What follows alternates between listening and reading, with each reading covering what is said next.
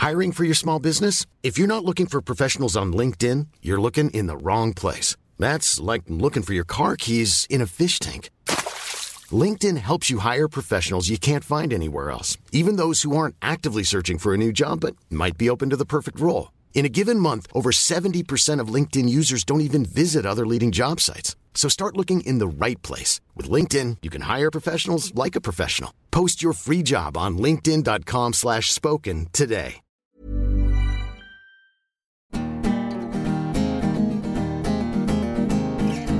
Welcome to a new series of Between the Lines, the stories behind great sports writing. My name is Martin Gregg, and in this first episode, we take a deep dive into the publication of our most recent book, My Life, My Football, by Andriy Shevchenko. We cover the origin story of how we acquired the title, why it's taken over three and a half years to get into the world, what it was like working with Shevchenko himself and his ghostwriter Alessandro Alciato. We talk about the cover of the book, the translation process, the publicity, and plenty more. For this chat, I'm joined by my Backpage business partner Neil White and the translator of the book, Mark Palmer, who also translated our books on Andrea Pirlo and Arrigo Sacchi. And listen out for the dulcet tones of the man himself, Andriy Shevchenko. Enjoy. So let's start by talking about how and why we commission books. I think it's really useful to kind of lift the lid on the different elements that we need to exist before we greenlight a project. And I think in the case of My Life, My Football, Andriy Shevchenko, we should start with the subject. Sheva, Ballon d'Or winner, incredible footballer, great life story, really, really strong subject. In this case, we suspected that we were going to have access to him for publicity, which is another big tip for us. But I think, first and foremost, all of these things can exist, but the project can't exist for us if the book isn't any good. And in these circumstances, our first port of call is always Mark Palmer. So Mark gets an email, a call from us to, to really try and drill down into how strong the content is. You've had so many of these over the years, Mark. Not all of them land, but talk us through the first meeting you had with My Life, My Football and the subsequent book report that, that you produced for us? Well, first of all, it was kind of frightening to, to, to, be reminded that it was, you know, three, three and a half years ago that, that, that actually took place, and so much water under the bridge in, in all of our licensing. But um, the first thing to say, you, you made the point there, which is really important, that not all of these land. There's been any number of ones that we've approached thinking this could be really great, the subject sounds amazing, and then the book, for whatever reason, we just don't feel is one that would work. The, either the, the, the subject matter isn't strong enough not enough detail, insight, or the voice just doesn't quite capture what we want it to. Whereas I think this one immediately uh, ticked all those boxes that you know you're marrying a really strong career story with a really passionate and insightful style of storytelling. Um, and you know, I think from a very early stage, um, I reported back that this is one that that, that we, we felt would have legs. I mean, I remember you mentioning the word Chernobyl, mm. which we weren't aware that this was part of his his upbringing. Uh, and then you talk about the early Kiev stuff, and immediately you think this guy has got a real hinterland. hundred percent. I mean, you know, again, like you, I was vaguely aware of, of that part of his story, but then to be confronted with it in such vivid terms, it, literally in the very first page of the book, you know, being evacuated uh, when the, the reactor went off is, um, you know, is very literally arresting, isn't it? And it's, you know, in terms of ways to kind of draw in a reader in the first chapter of your book, I mean, I don't think you're going to get many more kind of bigger gut punches than that. So, um, and then yeah, that, that early part of, of growing up in uh, behind the Iron Curtain, and then progressing both on and off the field, it, it, it's just there are so many things that, that, that, that tick boxes. The second aspect that, that we were looking at when we saw this manuscript was the fact that it was ghostwritten by Alessandro Alciato um, famous Italian journalist who obviously ghostwrote our Andrea Pirlo book, which is our, our best selling book by a considerable distance. We need to talk about Alciato. We'll talk about him a bit later in depth, but I guess both of you can, can maybe just reference the, the, the genius of, of Alciato. I think the success of the Andrea Pirlo autobiography was down to a combination of factors, one of which was definitely timing, um, and it came out at a time when Andrea Pirlo had this mysterious cool about him, especially within UK football fans. But also, it was the storytelling, and that was all down to Alciato, um, who's an Italian journalist with uh, a lot of experience and great contacts. But I think having worked now on two of his titles, we can agree that he also has a fantastic way of reading his subject, connecting with that voice, and um, distilling the best kind of stories and storytelling from that person's life, right? Totally agree, Neil, and I think you know we were discussing it earlier that the um, the capturing the voice is so key, and it's so easy sometimes with ghost-written material. You know, it's almost a kind of vague third-party voice that maybe belongs more to the ghost than the individual. But you know, having worked on both these projects now, the voice that he captured for Shevchenko was so entirely distinct to the one he captured for Pirlo that there's such an obvious authenticity to it. You know, there's certain stylistic similar, similarities there, but you know, and, and, certainly in terms of the depth of character that he captures, but it's so distinct and, as I say, authentic is the word that I would reach for to describe it in both cases. So, if we're going through our checklist in terms of the the elements that we need for this project to exist, the third one we've got down is a translator. Now, modesty permits Marco from speaking up here, but we can speak on your behalf. This was a huge part of the appeal for us, Neil. Um, we'd worked with, with Mark for many years, and we just knew that this was this was a huge tick. So Martin and I both worked with Mark um, during our newspaper careers. Um, by the time those careers kind of transitioned to the jobs that we do now, Mark was and remains responsible for uh, any story within the Times and Sunday Times newspaper group that kind of ventures out and towards Italian sport he doesn't just speak conversational Italian; he speaks conversational Italian football, and you know we've all, we've already worked with him on on numerous different projects. So yeah, I mean it's the kind of definition of a no-brainer, and our experience working on other titles, not just translated titles, but but any book um, that originates, we, we kind of when we are through the other side of it, I think we look back on the amount of time we've spent editorially on those books and that becomes quite a big part of whether we look back on the projects fondly or otherwise. Yeah. And with the hmm. manuscripts that Mark works on, even though we end up going through them time after time after time because you have to make sure everything's spot on, the first pass it does feel as though you're reading something that's going to be very similar to the finished product. I mean, we'll come back to the mechanics of translation later, Mark, so kind of hold your fire on that, but in terms of the, the, the, kind of fourth element, it would be well, what value can we bring to it as Backpage? Obviously, the promotion and marketing, the branding, all that side, side of stuff, we'll put that to the side for, for the moment.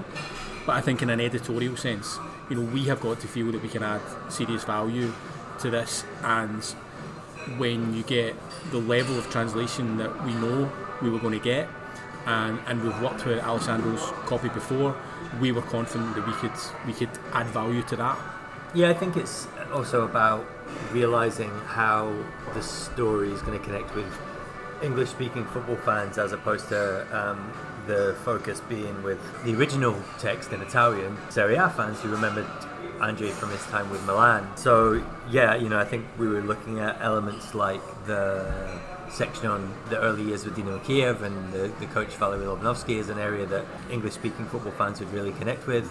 We were interested in his account of his years with Chelsea, and the longer that things went on, I think our value really came in connecting the latter years of Andrew Shevchenko's life with this account that we already had of, of his of his football career. I think at this point it's worth doing a little bit of an origin tale about the book.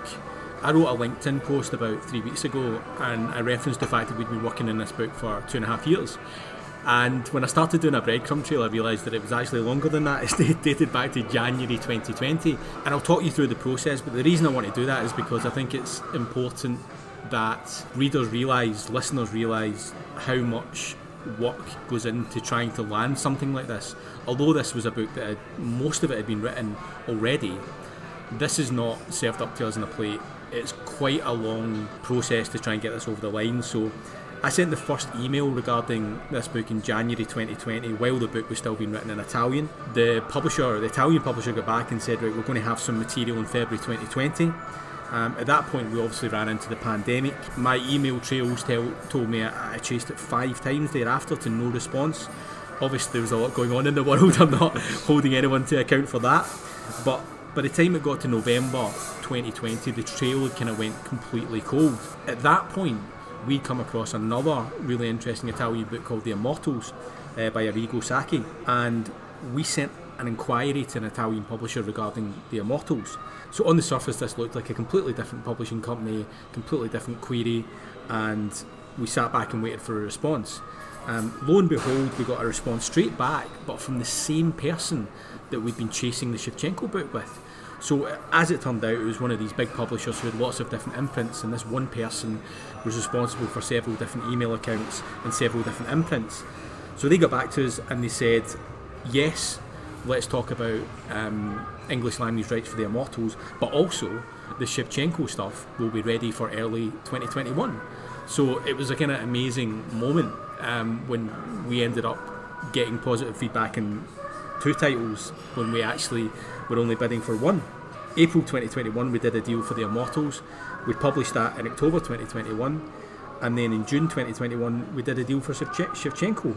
So it was fascinating for me to go back and do this like breadcrumb trail. Do either of you remember any of any of this process at all?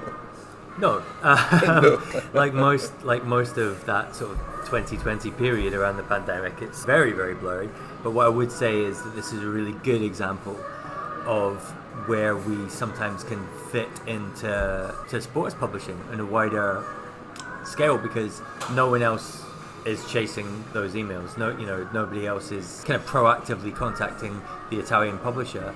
And while the book is even in production and development in Italian, trying to uh, progress an English translation, and then following that up with a, a similar inquiry about another marginal kind of non-UK focused title in the Immortals. Some, if you can imagine the autobiography of. Uh, a big football player who, who, who kind of straddles European football. Let's say there was never a Zlatan book, and and it was about to come out this year in 2023.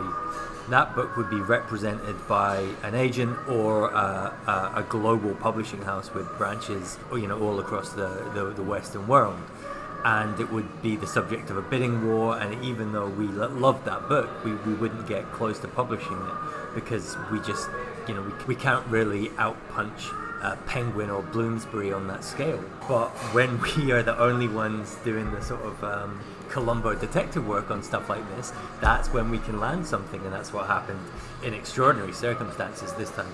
So we get the Immortals out, and then February 2022, Russia invades Ukraine, and Andriy Shevchenko's life changes forever. At that point, we can't then publish the Andriy Shevchenko book in its current form because his life is intertwined with events in his homeland and it just wouldn't make sense to bring out an Andriy Shevchenko book without reference to what was going on in the Ukraine. So the book goes into cold storage and all that we can really do is try and keep in contact with the Italian publishers and, if possible, Shevchenko himself. As it turned out, September 2022, Neil, you actually had the opportunity to, to make contact, contact with him directly. Which is probably the coincidence that, that moves this project forward, even though we've already got the rights to the book at that point. I think it would have been a long and difficult process to engage Andriy with the production of that new material. So it's an extraordinary coincidence that we're working with a, an organisation called Laureus, who are behind Laureus Sport for Good and the World Sports Awards. We develop a lot of, of content for those guys. One opportunity that they had coming up was an event in Warsaw. There was, uh, in the early months of the invasion, there was a flood of Ukrainian refugees moving from Ukraine into Poland. And in Warsaw, Laureus Sport for Good combined with some other NGOs, including Save the Children, had started a play therapy group specifically catered towards Ukrainian children who had been uh, affected by the invasion. Some of them had been very seriously injured, others had lost family members. And to deal with that trauma, um, the, these play centres had been set up and Laureus Sport for Good wanted to generate some content around that to promote this um, this story. Andriy Shevchenko is an ambassador of Laureus Sport for Good, and obviously, um, possibly the famous living Ukrainian at that point. And so I attended this event with him. I interviewed him, and we had the opportunity because nobody was leaving the, the scene until the next day to have dinner that evening. And I was able to say, Andre, as well as speaking to you about this fantastic project, I work for the company who have the English language rights to your autobiography. So I explained the situation to him. He was immediately supportive and, and enthusiastic about producing new material around the invasion and his response to the invasion. And it was really just a case then of developing that relationship because Andriy Shevchenko, as, as we've learned, is not the most gregarious of, of, of people. His he what he values that his currency, I think, is trust, and trust is behind his connection with Alessandro Alciato and the reason why that fantastic writer was able to get so many great stories from him and trust eventually have after meeting him two three four times was central to the amount of involvement he eventually gave us in, in producing the english language version of his story i actually met andrew officially, I guess, for the first time last week when we were down doing some publicity in London, and I could immediately tell the connection that you and Neil had with with Sheva, you know, built up over the last kind of eighteen months. So that's been a huge break for us really in this project is to, to have your developing relationship with the with the great man. So in March March 2023 we go directly to Alessandro Alciato and ask him if he's willing to develop some additional material to address the Ukraine invasion. He agrees. Uh, him and Sheva spend some time together, and we get a fantastic prologue um, to the book, which was absolutely essential for, for, for pub- publication from our point of view. Maybe we should just mention at this point why it's so essential. You know, the fact is, and not, not everybody listening might be aware of this, that um, Andriy Shevchenko has been involved from day one with the Ukrainian response to the invasion.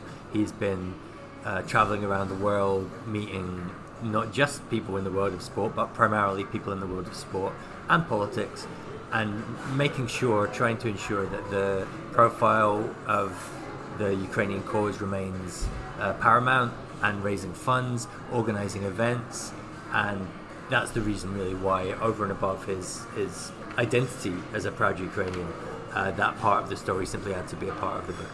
Let's talk about translation it was really interesting to us when we, we did a similar episode on the Immortals to get an insight into the translation process from Mark. It shone a light on aspects of, of the book um, that I hadn't even thought about actually. Um, so I wonder how the process differed this time. I know the environment changed because you, you took yourself off and uh, tell us a story about where you translated this book and, and what the process was like. Well, to, to, rewind it one further step, maybe the, the, previous two I've done with you guys, I've, I've managed to kind of intertwine it with my, my, my day job, as it were, um, finding evenings and weekends to, to, to plough through chapters at a time. This one kind of coincided with a really hectic period, a couple of years on and off the pitch, as it were, um, and uh, just couldn't. Uh, felt letting you guys down massively in terms of not being able to carve out that time. So I said, right, I think the only coherent response left here, our solution, is to, to literally pack myself off for a week, 10 days if necessary, and just blast through it from start to finish. So uh, I went to the exotic surrounds of uh, Dumfries and Galloway to my mother in law's caravan down there uh, in June, July of this year, potentially July. Said, right, I'm taking a week clear of normal day job, and I'm going to sit here from morning to night untroubled by anything other than looking out at the sea and, and, get this thing done. And to, I think, you know, I just mentioned to you before we started this that I've never felt in such a kind of flow state with work before that, you know, that it just, seemed to come careering through that, you know, I'd set myself maybe five, six chapters a day and, and certain timelines and just kind of blasted through those right from the start. So I think what normally was going to take a week uh, ended up maybe in four days and hopefully not too clanger ridden on, on a first draft. It, it, felt having sort of a process that had sort of built up in my head for, for a couple of years, thinking, you know, I, just, I need to get through this and get it done. When I actually got to it, it was immensely pleasurable. And I have to say, from a translation point of view, actually uh, distinctly more straightforward than either of the other two just a real clean style of writing, consistency. None of the sort of, um, I, I, know we'd mentioned this in the Sacchi one, that, that, there are a lot of, sort of dialectal terms and local language thrown in there that left me with a kind of a lot of queries as I went along that I had to go back to the original editor or the, the editor of the original Italian text to say, look, what exactly does that mean? You don't want to be misrepresenting things. And, and, and as you know, Andrea Pirlo, there was a lot of footnotes in that where he would kind of go off, often at length, about sort of specific incidents that didn't make the main text, but that he felt were important contextually, which you know would perhaps have been elements of those were assumed knowledge for the Italian audience, but we then had to spell that out for the English one if it was a you know a Serie A, something that had happened there, and uh, that wouldn't have necessarily captured headlines here. But there was none of that with Shevchenko. It was um, you know a straightforward, solid prose that was um, that felt really kind of digestible and easy to package up. You know, again with Pirlo, there was sometimes maybe trying to condense things a little bit because you know sentences became unwieldy and you know, lots of Italian naturally, uh, naturally is a language that gives itself over to a lot of sub clauses and endless sentences. Again, I felt this one was a lot tighter. There, there, there wasn't as much of that at all. So it, it, actually became a very enjoyable process. I wonder if that's a reflection on on Sheva's personality that he's mm. a he's a bit more finely drawn maybe yeah. than, than, than yeah. these other characters. It didn't feel kind of whimsical in any sort of. If it was kind of you know fairly direct and you know this is how I saw it. This is how I felt. You know there was no lack of warmth or personality to that, but it was just expressed in a very kind of clear and concise way, I felt, and maybe not quite the sort of light and shade that you'd see with those other characters. But as I say, a really enjoyable thing to do. Yeah, I think that speaks to the subject of the book. I mm. think that that is immediately recognizable if you ever meet Andrew Shevchenko, and I also think that it talks to his relationship with Alciato, mm. Alciato's skill in bringing out that voice, yes. and Shevchenko's trust in him to do just that. In fact, when we met uh, Andrea last week to do some work around the media promotion of the book, we asked him about that relationship, and here's what Andrew Shevchenko had to say about Alessandro Alciato. I, I know him for such a long time. When he wrote the book, in, uh, he really tried to understand everything about you, you know it's not just story what you tell him, it's just even the relationship what you create with him that give him a day about you personality that he could deliver in the books. Because some people can tell the story. I mean it's important to understand it what the people represent inside, you know. Yeah. I, I wrote that book just about uh, because I had a very good relationship with him. Yeah. And then he like, we need to uh, write the book, yeah. And then I just trust him. So just coming off the back of, of Andy's words there, I think the big takeaway for me is that this wasn't a case of I'm writing my book, let's hire a ghostwriter and get the job done he seemed to be saying that this was a reflection of his the relationship they'd had together for, for, many many years and it just naturally extended into the process of writing a book. I think so. It doesn't get forward from square one without that um, without that level of trust and it's because they've probably spoken to each other on mic and, and off the record and as friends hundreds of times over the intervening years that um, the book didn't even happen, you know, in the first place. I mean, just in terms of the editing process, I think it's worth just spending a few moments on that. I've already mentioned about how the level of translation made this editorial job so much easier. Yeah, I think from, from an editorial point of view, the process was actually relatively straightforward. All that really needed to happen was a slight paring back of some of the imagery um, sometimes they would alight on a really good image and then follow up with another one or two. But there was always one brilliant, stunning image in there. So all that really needed to happen was to pare it back and to let this one phrase, this one image, speak for itself. And it became a very straightforward process. Mike, do you think that's something to do with the Italian language?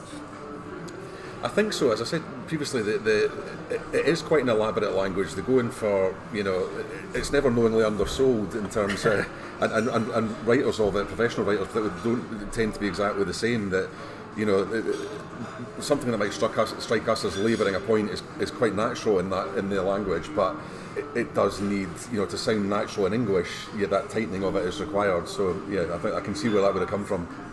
One of the interviews that Andrew did to promote the book was with Gary Lineker. Sorry, I've just dropped a name there. I'll pick it up. Um, and Gary had like clearly read the book from cover to cover before speaking to to Andriy And if you find yourself um, in the weeks that follow after listening to this podcast, reading the book, and you blink and you finished it. You know, you've maybe sat down for two days and suddenly you're through the whole mm. thing.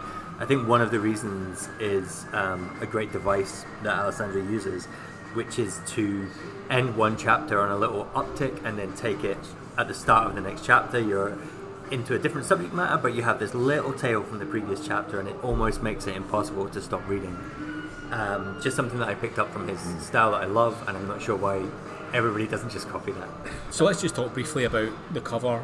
I think from the off, Neil, you were quite clear that this should be a kind of bold representation of Ukraine. Yeah, I just think it's such a huge part of his identity at this point compared to when the book first came out in Italian. And obviously, we're covering that with the new material, the new introduction at the start of the book. But if you're walking past it in Waterstones or clicking on the page in Amazon, you don't necessarily engage with that new content. You don't necessarily open the cover.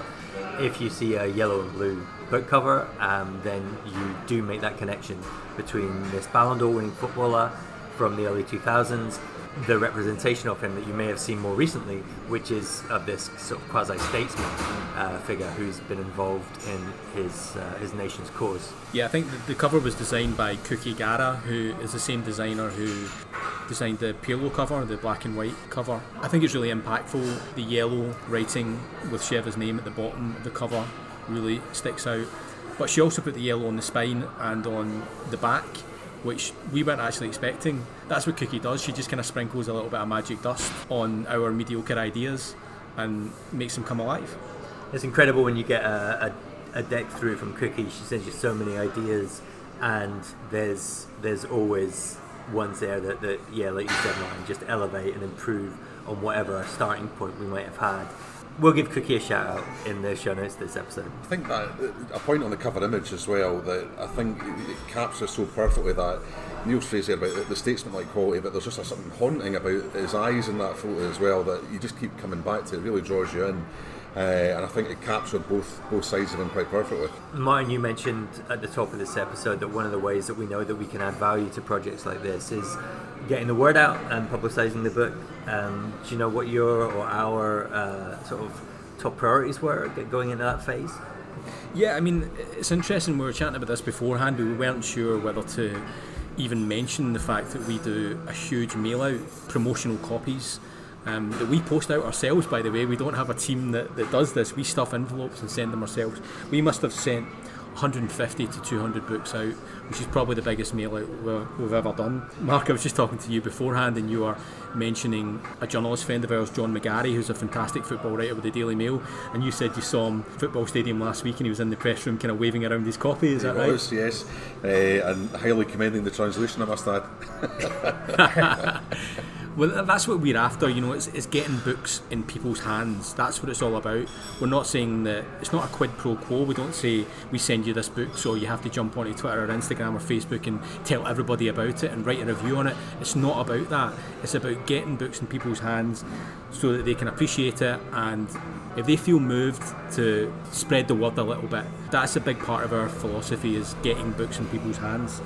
Word of mouth wins. Word of mouth beats mm. everything else when it comes to books and you know whichever um, means of publicity we, going to go down that's the angle is is person to person you telling your best mate or you telling your, your cousin that they should be reading this book that's what works just finally i think we should reflect on a brilliant day we had last week down in london promoting the book with Andre. We, we kind of thought long and hard about how we should use the access that we had with him. He is actually permanently based in the UK, but he's not here very much because he travels so much. So he said, look, can we squeeze everything into a day and you know we can do as much stuff as you want to do within that day so What we didn't want to do is completely fill up every second of the day. We wanted to try and focus on quality, not quantity. So, do you want to pick it up from here, Neil? Because you, you had this idea of trying to get him together with, with, with Gary Gary Lineker. Yeah, as I'm sure most of you are aware, Gary Lineker now is is probably the single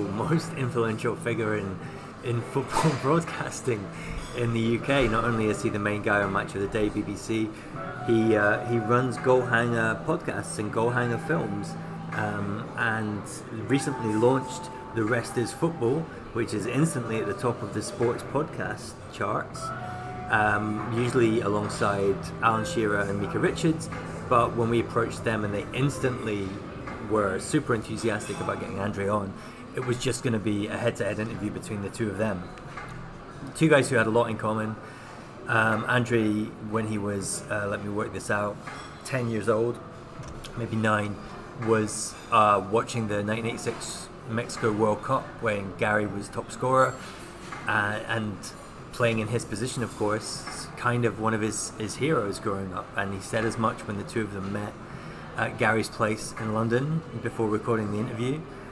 And they just connected. There's something about sports person to sports person, athlete to athlete interaction that just operates in an atmosphere that even the greatest sports journalist, the greatest interviewer cannot access. They just don't have membership to that club. And that really came across. They were both super relaxed in each other's company. They could talk about goal scoring, they could talk about winning in Sheva's case and almost winning in Gary's case, the Ballon d'Or. And they had one uh, shared experience in particular that really surprised both of us. Yeah, so the, the, the, shared experience Neil refers to is the fact that both Andriy Shevchenko and Gary Lineker have been present for heart operations.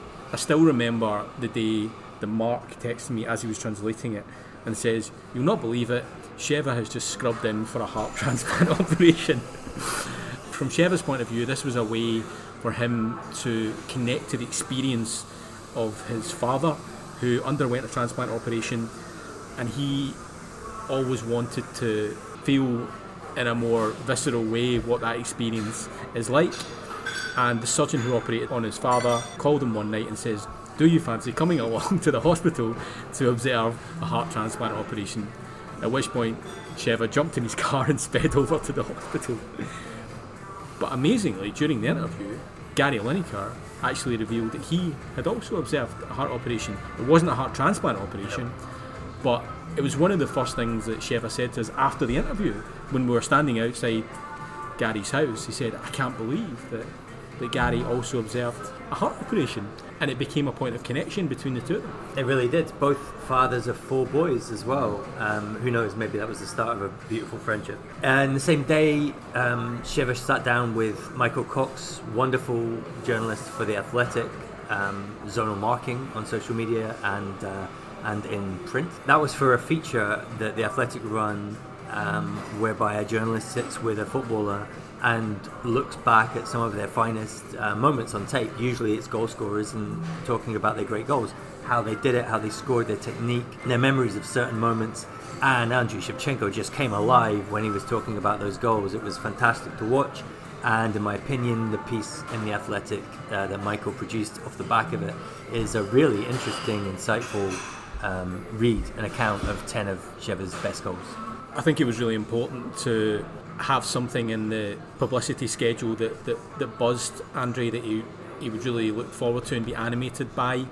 And I think having spent 95 minutes on tape with, with Gary, although he really enjoyed it, if we had put him in another conventional interview scenario where, where somebody was just walking through his life story, I think that might have been tough for him. You know, English is not his first language, and I think his energy would have dipped. But the fact that that Michael was such a pro, he had these brilliant videos of, of Sheva's goals.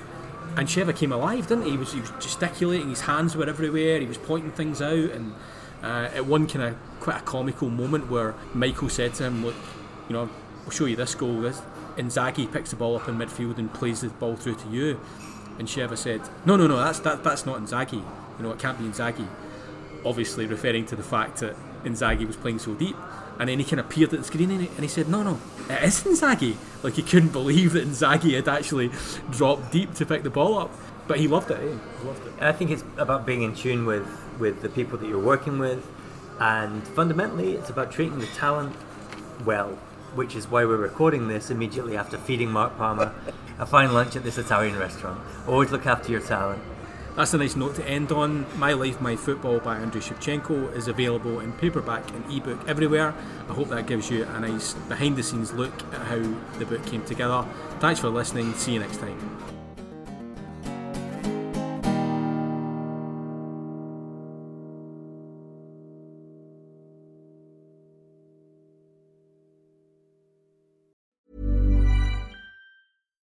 Why don't more infant formula companies use organic, grass fed whole milk instead of skim? Why don't more infant formula companies use the latest breast milk science? Why don't more infant formula companies run their own clinical trials? Why don't more infant formula companies use more of the proteins found in breast milk? Why don't more infant formula companies have their own factories instead of outsourcing their manufacturing? We wondered the same thing. So we made ByHeart, a better formula for formula. Learn more at byheart.com.